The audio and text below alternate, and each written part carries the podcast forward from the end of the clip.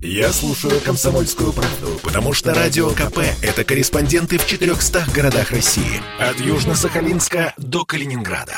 Я слушаю «Радио КП» и тебе рекомендую. Итоги с Жириновским. Каждую пятницу на радио «Комсомольская правда» Владимир Вольфович раскладывает по полочкам главные события уходящей недели. У микрофона Владимир Варсобин и, конечно, на связи у нас Владимир Вольфович Жириновский. Владимир Вольфович, здравствуйте. Добрый день. А, начну с ваших э, инициатив, Владимир Вольфович. Вы весьма плодовиты на идеи, и вот одна из них.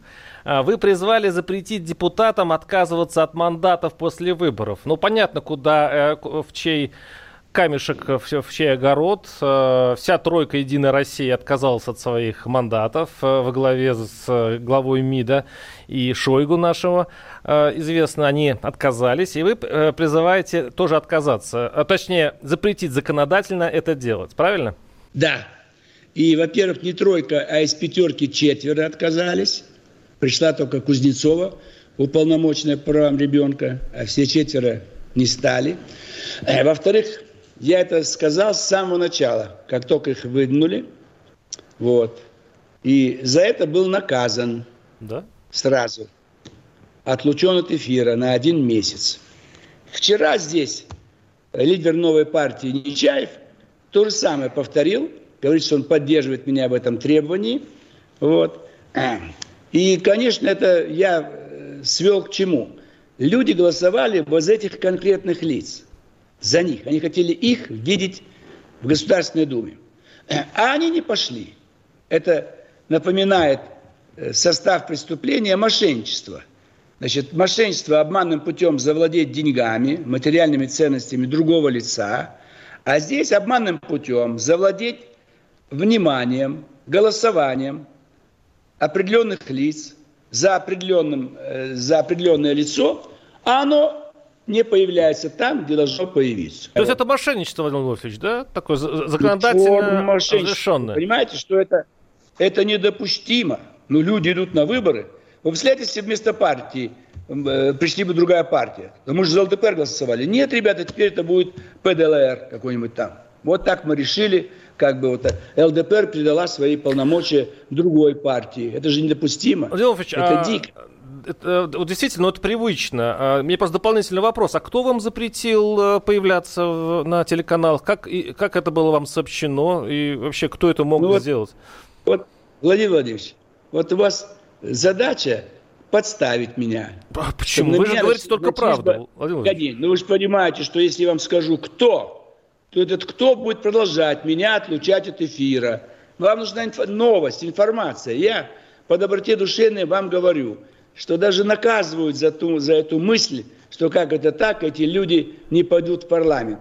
А вот сейчас, пожалуйста, говорите все, А почему бы не, не объявить его имя, не покрыть его позором и не, таким образом не пресечь эту плохую практику, а отлучать просто по желанию, не знаю, там, императора или какого-то князя, а, политиков? Владимир вы будете мириться с этим? Это нужно все в открытую говорить, по-моему. Да, в открытую? Да. И оказаться там, где Навальный, Варсобин, вы этого мне желаете? Оказаться там, где удальцов на улице, чтобы его дубинками били бы, так сказать, а потом в тюрьму заключали. То есть их за, честные, за честность их отправили в, в тюрьму? А? То есть они, получается, за честное слово их отправили в тюрьму. Вы же говорите, что Навальный подонок. Я вам говорю еще раз, что это могут делать определенные силы. И если они это делают, это не означает, что тут же про них кто-то должен где-то говорить. Понятно. Это во вред тому, кто с вами откровенен. Вам выгодно одно – война. Вот как вам нужен Афганистан. Войска выводят и все продолжают выводить. Войска выводят с Афганистана. Есть жертвы, теракты. Вот хорошо. Работа журналистам. Иран грозит войной Турции. Там Азербайджан и Армения. Вновь накрылась обстановка. У вас страшная работа в Арсобе. Поменяйте ее. У вас какая основная э, специальность? У вас ее нету. Вы окончили факультет журналистики. Надо закрыть все факультеты журналистики. За рубежом таких факультетов нет. Давайте И вернемся, мне... Владимир Вольфович, все-таки к мошенничеству. Вы назвали это Давай. мошенничеством. Но вы, да. же, вы же сами занимаетесь мошенничеством. Жириновский отказался от мандата депутата Думы Югры. Это новость. Вы отказались недавно от этого же мандата точно так же, как а, та самая четверка Единой России. Объясняю, совершенно не так все. На местах мы для облегчения, чтобы много списков, ведь на местах в выборах участвуют до 20 партий, чтобы им легче найти список ЛДПР и за него проголосовать. Моя фамилия в этом списке стоит в самом начале. И каждый раз я, естественно, отказываюсь от мандата, а идет в депутаты тот, кто за мной. Поэтому это никакой связи нет. Как? Чисто то же самое, то же самое. Нет. Техническая узнаваемость. И я сотни раз объяснял, и ни один депу... Э, житель, избиратель на местах никогда не обижался. Все прекрасно понимают, что бросить Москву и приехать в Югру, и там пять лет сидеть, это сумасбродство. Это сделать, это может сделать только самоубийца. Мы говорим, о верхнем эшелоне политической власти, вот сюда. Если министр вдруг поедет начальником департамента в Сызрань, и никто не скажет, что он мошенник. Потому что там, в Сызрани, он действительно, может быть, и не станет работать, нет смысла. Поэтому давайте в одну кучу не валить. Я 30 лет это делаю, 30 лет.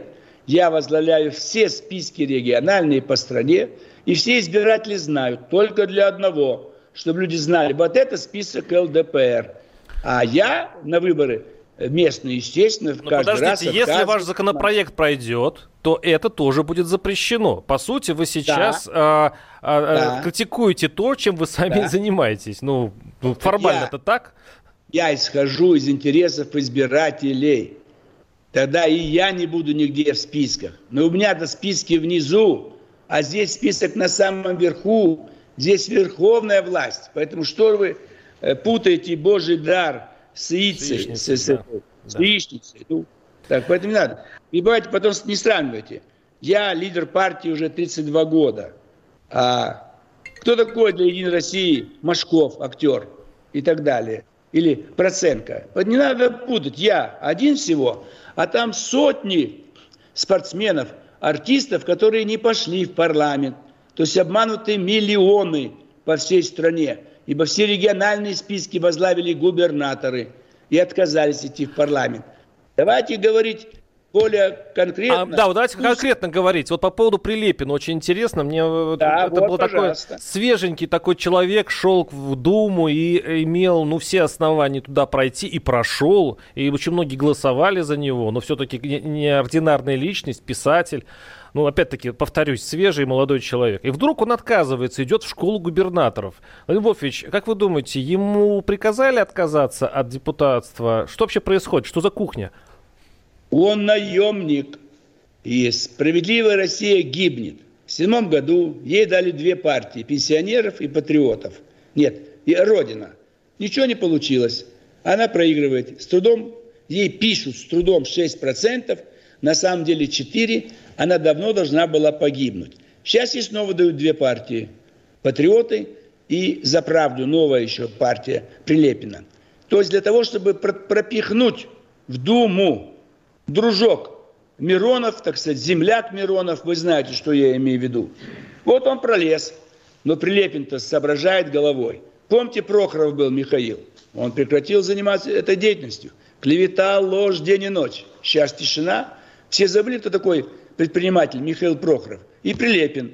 Он не хочет, чтобы его имя измазывали.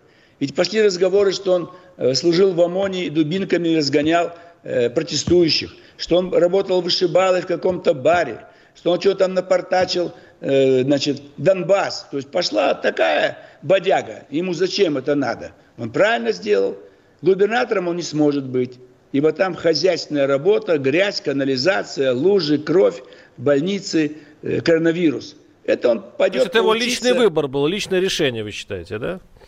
Конечно, конечно. Он, он писатель, ему нужны переживания. Вот он участвовал в выборах, вот он э, создал партию, конечно, помогли ему. Вот он выиграл выборы, но он не идет. Вот позвали в школу губернаторов, ну и там он не останется, поучится, поучится и сбежит. А что за школа губернаторов, Львович, а ваши а, партийцы учатся в этой школе? Вообще, что это загадочная такая структура? Но это уже несколько лет. Это еще Медведев придумал резерв президента. Но потом уже решили сделать, чтобы это не был просто список тех, кто находится в резерве, а чтобы они еще обучение прошли. Семинары такие, вот там территория смыслов или в Москве, их подбирают. У нас трое прошли, это Дегтярев, Жигарев и Диденко. Вот Дегтярев уже дождался, дали место губернатора Хабаровский край. Сейчас ждем для Жигарева. Но это вот как бы предел.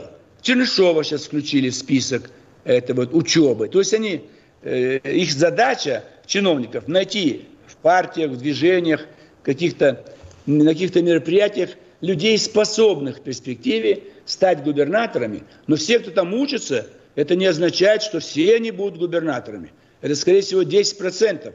А 90% поучились и пошли туда, где они раньше работали. Да, мы сейчас прервемся на несколько минут. С нами Владимир Львович Жириновский. Оставайтесь с нами. Вернемся. Попов изобрел радио, чтобы люди слушали комсомольскую правду. Я слушаю радио КП и тебе рекомендую. Итоги с Жириновским. Каждую пятницу на радио «Комсомольская правда» Владимир Вольфович раскладывает по полочкам главные события уходящей недели. У микрофона Владимир Варсобин и Владимир Вольфович Жириновский.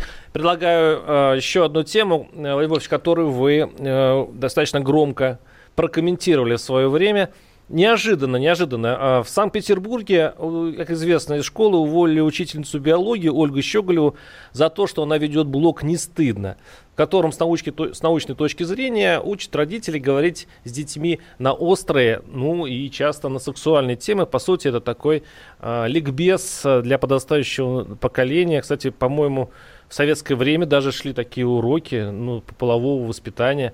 А, и ну, у нас ханжи в Питере среди родителей а, заставили уволиться эту учительницу, но вы ставили на ее защиту. Почему, Владимир Владимирович? Потому что мы единственная в Европе страна, где в школах нет никакого воспитания, ни семейная психология, ни половое воспитание, ничего нет абсолютно. Есть ОБЖ, порезал руку, как ее перевязать, есть НВП, начальная военная подготовка, словно завтра война, нужно уже десятиклассников обучить стрелять. Но об этом мы ведем речь уже лет 20. Был такой сексо, сексолог или сексо... Э, пато, Секс-патолог. Секс. Ну, неважно, как он. Э, Кон Игорь Семенович. Единственная такая голова, он что-то вел. Сейчас какой-то Валей, Шалей, фамилия его даже трудно произносить. То есть нету, должна быть ассоциация сексологов страны, должны обсуждать все эти темы, какую-то популярную брошюру выпускать, уроки должны быть в школах. Каждый раз министры говорят, нет у нас учителей. Ну готовьте, у вас же есть педвузы, готовьте. Я сказал, давайте я прочту урок «Половое воспитание». О, С трудом разрешили. Да. Как, вы, как бы вы учили, вы скажите, как бы вы об это этом было, говорили? Это было уже лет 10, Матвеевская, там, где я обычно голосую. Директор школы была вынуждена пойти навстречу. Я говорю, они говорят, какой класс? Давайте восьмой. Это вот переходный возраст, 15-16 лет. Собрали класс, я провел урок, и им понравилось. Да. Я спрашиваю мальчика, ну как? Говорит, вы знаете, я вот это, это не знал даже. То есть этот фильм, он есть у нас значит, в Ютьюбе, и вы можете все посмотреть. Но я им все объяснял. Ведь если эти уроки будут проходить, у нас будет меньше склонности к, к сексуальным меньшинствам, меньше у взрослых будет склонности к педофилии, меньше будет незапланированной беременности, меньше будет значит, венерических заболеваний и многое-многое другое. Но а как вы ничего... прокомментируете позицию родителей? Они говорят, что и так достаточно пошлости. Еще если учить, учителя начнут эти вещи говорить. А некоторые так говорят вообще, что... Вот некоторые говорят, что вообще-то дети намного знают сейчас больше, чем сами взрослые, потому что у них есть интернет. Так дети знают с плохой стороны, с лекционной стороны, со стороны, когда можно нанести ущерб здоровью. Вы знаете, что мальчики до сих пор между собой ведут такой конкурс, у кого больше было контактов с большим количеством девушек. Ну что это такое? Даже не понимают, что это вредно. И девочки тоже там решают, когда они потеряли девственность. 15 лет, 16, 17. Поэтому это очень важно объяснить с научной точки зрения. Здесь очень много особенностей. И чтобы э, от, их оттянуть начало такое слишком Э, беспроводная, не беспроводная такая слишком активная половая жизнь. чтобы они не об этом думали сейчас. Но они смотрят фильмы, целуются там, раздеваются, в постели оказывается героиня или он, и все это их может как-то возбуждать. Поэтому надо обязательно им объяснить, что это не героизм, что это не очень важно. Другое дело, что природа создала так нашу с вами жизнь, что, значит, должны быть контакты между мужчиной и женщиной, иначе эта родная функция будет прекращена. Ну, это естественно. Вы сейчас рассказываете мне, э, нам всем, учебник биологии. Но, опять-таки, это что должно быть? А, а, отдельный предмет э, в школе. Тогда вам нужно обратиться в э, Министерство, образ... Министерство образования. Это что? Это должно Сидят. Что должно быть в школе, это нужно э, преподавателей специально обучать. Это будет отдельный предмет, факультатив. Надо сдавать экзамены. ЕГЭ, не дай бог. Что, что в итоге вы предлагаете? ЕГЭ не надо экзаменов не надо. Это будет для сведения, для общего развития. Это может сделать семестровый курс. И всего может быть одна лекция в неделю. Может быть вообще сперва одна лекция для восьмых классов. Собрать их в актовом зале вот в сентябре, в октябре, прочесть лекцию. Они скажут, давайте еще, давайте еще одну прочтем. Еженедельно не надо. Но общие такие вот рассуждения, объяснения, это нужно делать. Но школ-то у нас огромное количество – у нас сколько школ в мире, э, в стране? По-моему, 10 тысяч школ, даже больше. И столько это нужно занятий провести. Повторяю, они все время отнекиваются и в министерстве, и директор школы, зауч. У нас некому вести данный предмет. 53 тысячи школ, представляете, в стране. 53 тысячи уроков провести. Конечно, они на местах будут опираться на того, кто ОБЖ ведет, это не годится. Нужны люди, которые в этих вопросах как-то разбираются, так сказать, соображают. Я вот показал этот урок, пожалуйста, вы с этого начните, Варсобин, покажите вашим детям мой урок полового воспитания в одной из московских... Ох, и спросите у них, сейчас сначала мне ц- нравится? цензур пройти, да, должна от вашего, должен ваш урок, потому что от Жириновского по половому созреванию, интересно. Если ну, понравится, покажу, договорились. Если дети скажут, да, нам это не хватает, мы бы хотели, чтобы такой урок хоть иногда бывал в школе, значит, вы станете пропагандировать это. Мы направим Козлову, министра просвещения. Но мы уже сто раз направляли, давали дискеты. Отказываются, отказываются, да? Отказываются? А? От, э, Минобр отказывается, ничего, да? Ничего, ничего. Я говорю, от, направьте во все школы. Интересно посмотреть, от Пусть чего же они от драгоценного отказываются.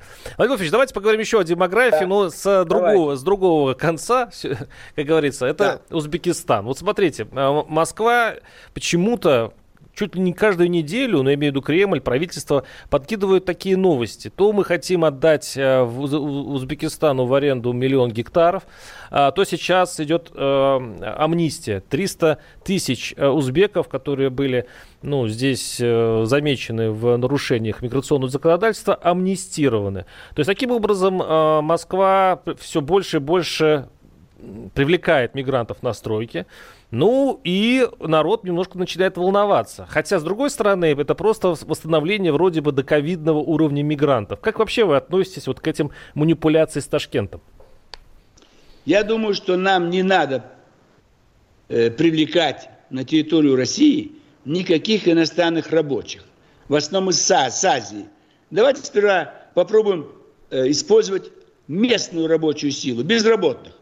Я сказал, ну дайте хоть одно объявление, что требуется там, на стройке Москвы, на завод в Череповце, где-то там. Я вас уверяю, придут на, и наймутся люди.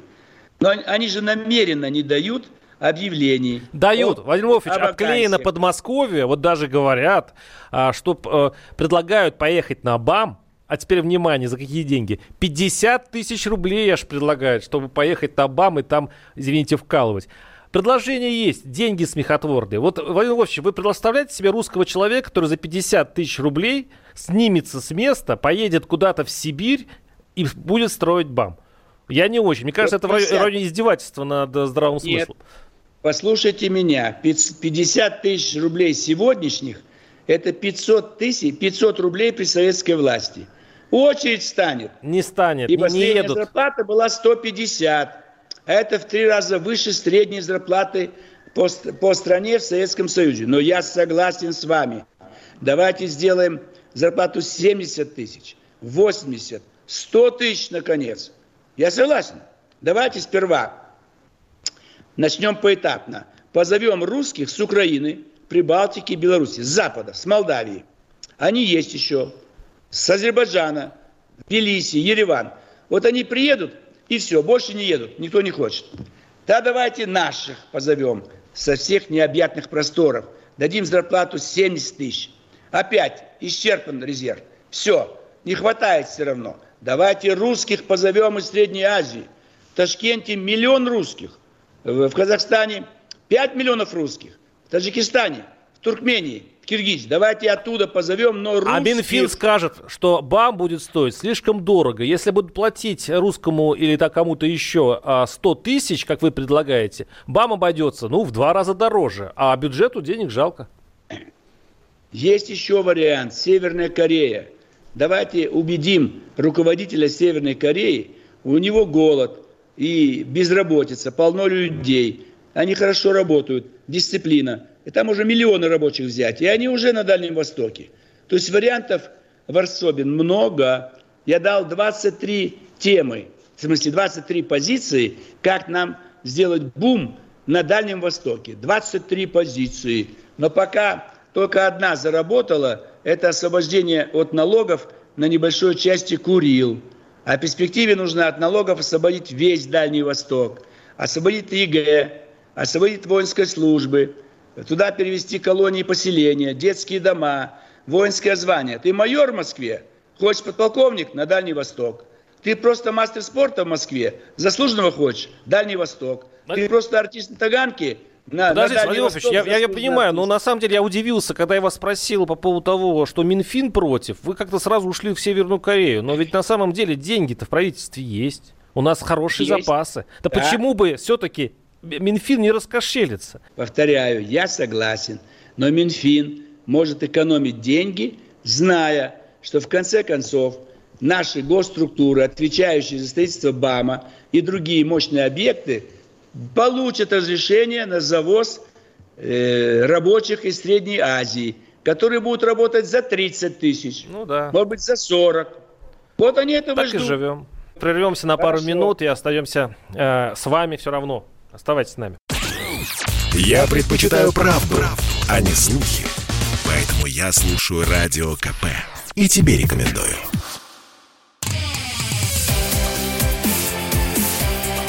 Итоги с Жириновским. Каждую пятницу на радио «Комсомольская правда» Владимир Вольфович раскладывает по полочкам главные события уходящей недели. У микрофона Владимир Варсобин и, конечно, Владимир Вольфович Жириновский. А, Владимир Вольфович, я предлагаю э, заметить интересную статью. Прорезался Сурков, да. с очень странной, как всегда, космической э, идеей. Он ушел в, в будущее и предсказал, что всеми нами будут править роботы, что не будет ни оппозиции, ни провластных лоббистов, все заменит техника. Э, и да, и не будет никаких народно избранных депутатов. Вот в будущем депутатов не будет. Владимир Владимирович, я обращаюсь к вам как к депутату. Вам нравится это будущее, которое нарисовал Сурков, и не плод ли этого воспаленного ума? Сперва я закончу по выборам. У нас красноярский Натаров, так его сына посадили в тюрьму, и следователь вот это сказал, слишком много набираете очков на выборах.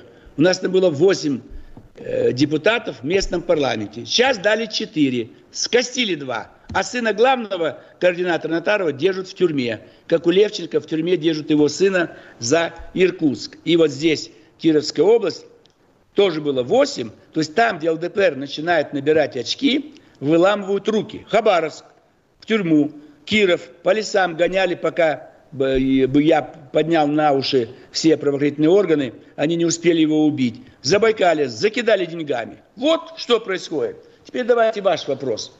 Значит, Сурков, возможно, действительно талантливый человек, и политолог, и социолог, и писатель. То есть он прав в чем? что, конечно, цифра придет в демократию. Ведь столько грязи в этой демократии, партии, депутаты, выборы, огромные деньги выбрасываются на ветер. Но если грамотное подрастает население, у каждого дома гаджет, приближаются выборы, не надо никакой пропагандой заниматься, граждане уже все знают, не нужны партии, и они голосуют за нужный закон. Но на первом этапе, возможно, они могут проголосовать и за ненужный закон. Но надо объяснять. Пускай выступают специалисты перед голосованием. И послушав, граждане все-таки проголосуют правильно. И это будет дешевле. Это будет прямая демократия. В этом смысле Сурков прав. И техника будет все решать. Вот смотрите, когда на избирательных участках встают КАИБы, электронное голосование, комплекс обработки избирательных бюллетеней, вы лист бюллетень свой опускаете в щель, все, больше никто до этого бюллетеня не дотронется. И считывается сразу информация, за кого отдан голос. Все. И в 8 вечера уже все известно. Давайте хотя бы это сделаем. Мы уберем все участковые избирательные комиссии. Все будет автоматика считать. Но зачем нам идти на избирательный участок? Давайте дом дома все сделаю. Я знаю номер нужной партии, набрал, нажал на кнопку. Мне не нужны эти участковые комиссии, пропаганда партии. Я голосую за тему. Вот моя тема. Я нажал на кнопку. Все, мой голос ушел. 110 миллионов. Пусть проголосуют 50, 60. Львович, но в этом случае, в этом случае многие, многие законы э, не пройдут. Э, ну, те, которые считаются непопулярными. Ну, и сложные законы не пройдут. И а тогда... пенсионная реформа не прошла бы точно. А, объяснять надо, Варсобин. Они же не объясняли ничего. Они знали, что у них есть тупое большинство и проголосуют за любой закон. А когда нужно провести закон, но нет парламента вообще, нету партий, тогда правительство скажет, давайте подберем 10-15 опытных молодых социологов, философов, инженеров, пусть они растолкуют. Например, пенсионное законодательство. Если будет здоровье хорошее и умственного труда люди будут согласны работать дольше, мужчины не хотят уходить домой – это нужно объяснить. Как? Матери, подождите, подождите. У нас так, у нас по-другому получилось. У нас люди и не уходили с работы, они работали, но получали при этом пенсию. А тут просто обокрали. То есть э, продвинули возраст на, на 3-4 года вперед, и вот за 3-4 года вот эти, которые люди могли получать пенсию, э, государство просто выкрало эти деньги из их карманов. Они, они могли не уходить на пенсию, они могли работать так же. И сейчас многие пенсионеры работают. Мне кажется, вот эта э, ссылка на то, что все мы такие бодрые и давайте работать дольше, но это такая обманочка для э, простодушных стариков. Нет, мы могли бы стимулировать. Если вы работаете дольше, то ваша пенсия будет больше. Если вы сейчас уходите на пенсию, она будет 15 тысяч. А если продолжаете работать, то каждый год на тысячу рублей будет увеличиваться. Работайте еще 10 лет и 10 тысяч плюс к вашей пенсии. Не 15, а 25. А почему 15? Он вообще-то заработал эти деньги давно. Он вообще-то вкалывал лет 50, наверное. А вы ему 15 тысяч после этого еще шантажируете, что, дескать, поработай еще 5 лет, мы тебе еще 5 накинем. Львович, эти люди заработали эти деньги уже. Варсобин, ну я же не отрицаю этого. Я как пример говорю. Вот он заработал. Если он продолжает работать, то каждый год к его заработанной пенсии будет идти тысяча.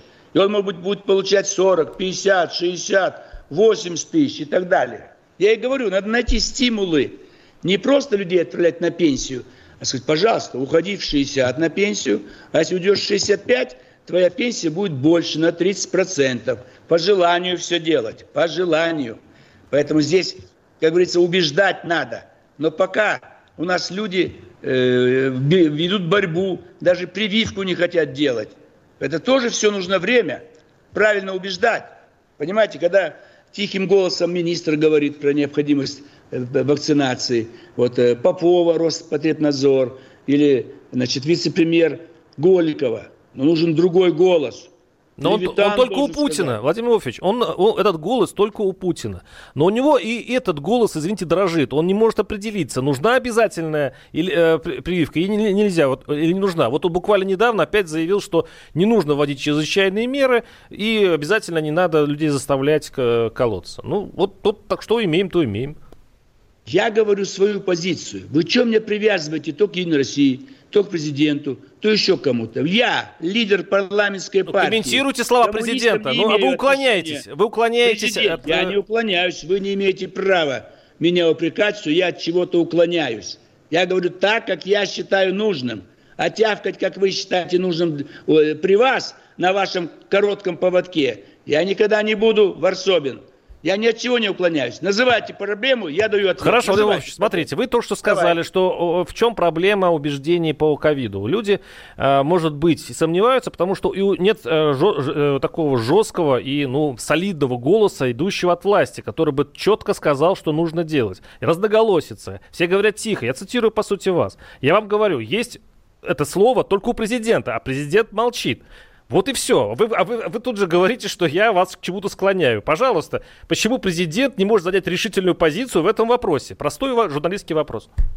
Да? Я отвечаю вам, простому русскому журналисту Варсобину. Вы знаете, что у нас будет в 2024 году? Выборы Вот. президента. Вот. Если за два года разозлить всю страну, то как они будут голосовать? В этом проблема, что не президент должен говорить про прививку, а какое-то другое ответственное лицо. Та же самая Голикова, но в другом обличии, с другим голосом, командным голосом. Напугать, заставить, привлечь. Это борьба за жизнь людей. Вот мне один товарищ, депутат, говорит, а вы знаете, вот в Ленинградской области в морге патологоанатом говорит, что 82 умерших от ковида, у них была прививка. Я говорю, а ты спроси, он справки проверял этих умерших от ковида при наличии вакцины? Проверьте там фальшивые справки все. И возбудите уголовное дело, кто эти справки выдавал. Тут надо все проверять, все делать, иначе мы всех запутаем. Прививка обязательно нужна. Дайте мне выступить по телевидению Первый канал, минут 15-20. Люди побегут, очередь станет 10-миллионная. Но все говорят так, ну давайте сделаем, ну надо вот так, да вот так, это все как в армию. Ну ты э, в армию пойди, но это не обязательно. Кто-то в армию пойдет, Хм, в Точно. школу надо ходить, но это не обязательно. Кто-то в школу пойдет, ты, может быть, пора тебе жениться, но это не обязательно. Кто-то в ЗАГС побежит, Варшобин, Варшобин, надо действовать так, как я Владимир говорю. Вы так хорошо говорите и четко и прямо, как будто вы не будете участвовать в президентских выборах 2024 Да. года. И я пойду на эти выборы с программой, что если вы меня изберете президентом в марте 2024 года, я остановлю и рост цен, и ни, ни один человек не останется без прививки. Я распущу коммунистов, эсеров, я накажу, я прекращу вывоз валюты за рубеж. Все наши великие, богатые люди в два часа сдадут все деньги.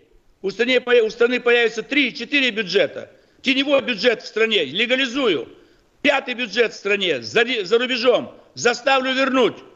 Все это можно сделать быстро. Они все боязливые, трусливые. И я выполню свою программу за месяц, за два, за три, к маю 2024 года. Но это я говорю только о себе. Это реально. Я же знаю, какие они трусливые. Некоторые из них в моем кабинете были. Там щелкни по лбу, он все принесет. Но ни, никто их по лбу не щелкает. Ходорковский у меня бы сгнил в тюрьме. Он гу- гуляет по заграницам, организатор убийств людей. Навальный давно бы уже заткнулся и без этой Владимирской тюрьмы. Надо работать с ними. Вы знаете, как э, заставили заткнуться э, французского коммуниста Вальде Кроше? Вам нужен эфир, пожалуйста, раз в неделю. Вот, по четвергам 30 минут. Он выступил. В следующий четверг выступил. Третий раз не хочет. Нет, Вальде Кроше, вы пойдете и выступайте. Он отказался. Ему нечего говорить. Помните Эдуард Лимонов? Он постоянно пытался провести 31 числа каждого месяца э, акцию «Триумфальная площадь». Я говорю, что вы его гоняете? Чего вы задерживаете? Наоборот, под ручки в 6 вечера ставьте его у микрофона, говори целый час Лимонов.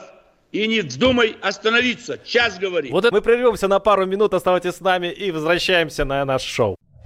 Слухами земля полнится. А на радио КП только проверенная информация. Я слушаю «Комсомольскую правду» и тебе рекомендую.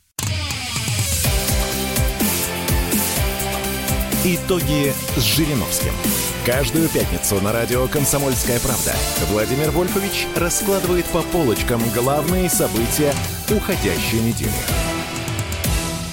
У микрофона Владимир Варсобин и Владимир Вольфович Жириновский. Э, Владимир Вольфович, я предлагаю все-таки еще более такую мрачную тему затронуть. Э, Беларусь. Пожалуйста. Ну, оттуда все время идут такие странные новости. А, теперь будто бы в Беларуси будут сажать за то, что ты читаешь не те телеграм-каналы. Вот, то есть, если у тебя в телефоне обнаруживают или запротоколируют, что ты э, установил э, ну, условную нехту, там, или как она еще называется, или прочее, тебе дают срок. Такое сейчас законопроект готовится, и это испугало всю страну. Владимир а вот так как Россия идет по пятам Беларуси в ужесточении, не получится ли так, что и у нас скоро будут э, сажать за то, что мы читаем что-то не то в телеграм-каналах? На второй день после выборов в Белоруссии, когда народ восстал, я организовал митинг у белорусского посольства в Москве. Почему вы не дали ничего из этого митинга? Чтобы люди услышали правду – оценки ЛДПР Лукашенко и ситуации в Белоруссии. Вот мы это говорим. Я это говорю много лет. Он же меня в Белоруссию не пускает. Был э, поединок у Соловьева, а Белоруссия захотела вступать в НАТО. Я немножко оскорбительным словом назвал э, Александра Григорьевича. Все, 15 лет он меня то в посольство зовут, то в Минск я приезжаю. Обиделся. Но я, может быть, слишком жестко сказал. Сейчас не могу повторять это слово, но вот как бы обидчивый очень. Конечно, это нельзя делать. Если э, следить за всеми постами, там эти, все эти, Власов, как это называется, где они, все телеграм-канал, кто где что смотрит, где кто подписан. Но вы поймите, власть должна себя защитить. Ведь раньше можно было газету закрыть, и все, ее нету. Радиостанцию закрыть нет. А сегодня социальные сети. Как вы закроете? Он в одном месте пост открыл, вы закрыли, он в другом месте открыл. Он сел на пост товарища своего.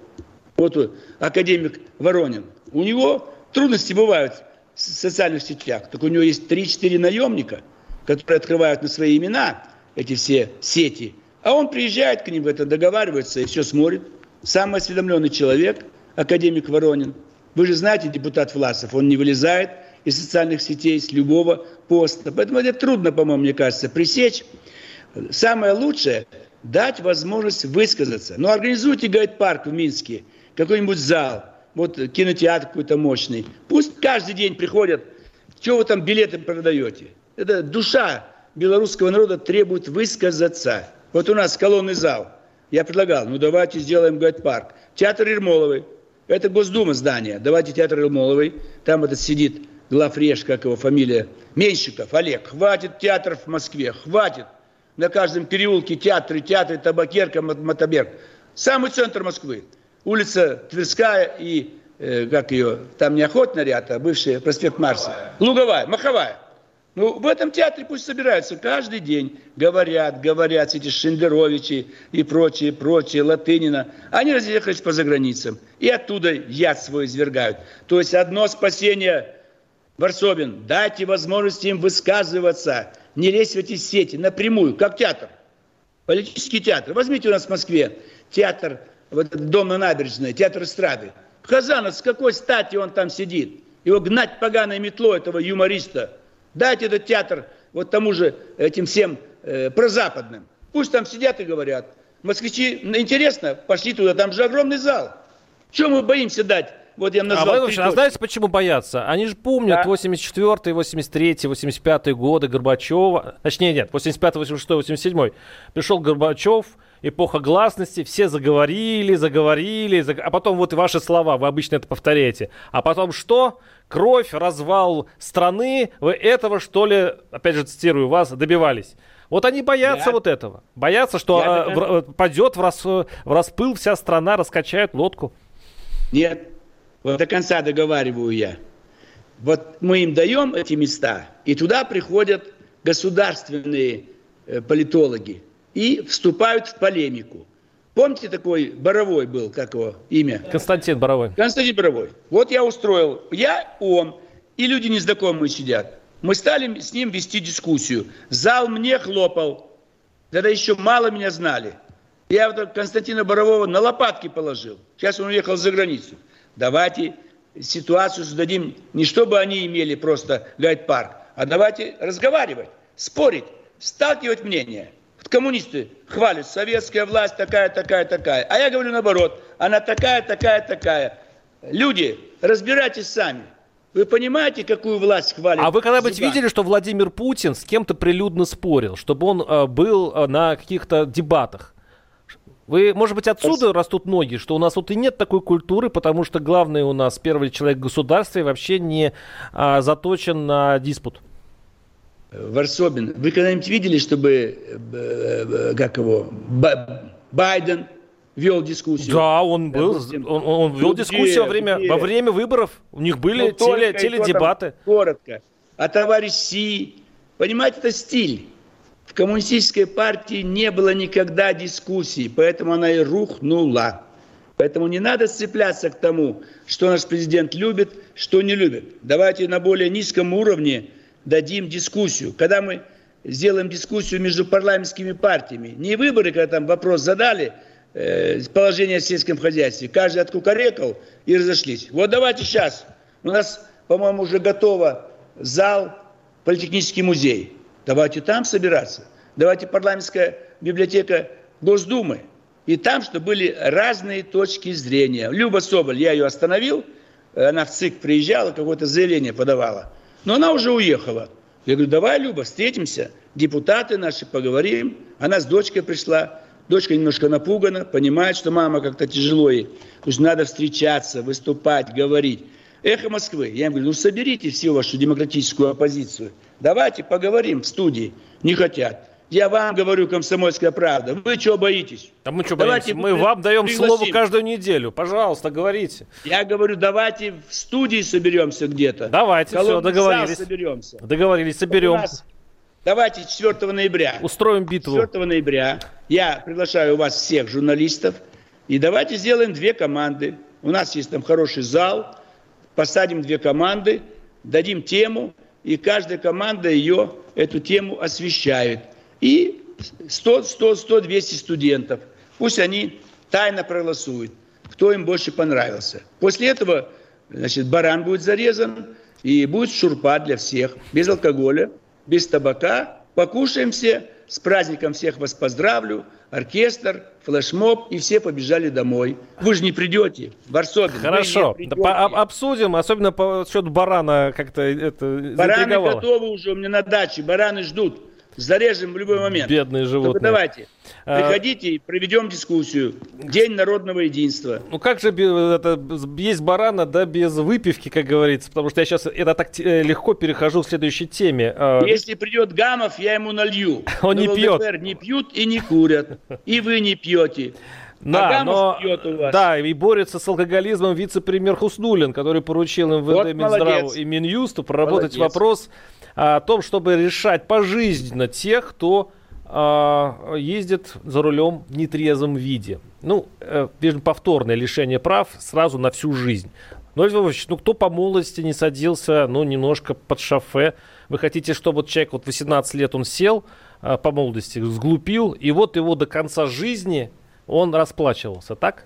Я считаю, что слово «пожизненно», как и смертная казнь, надо убирать из лексикона.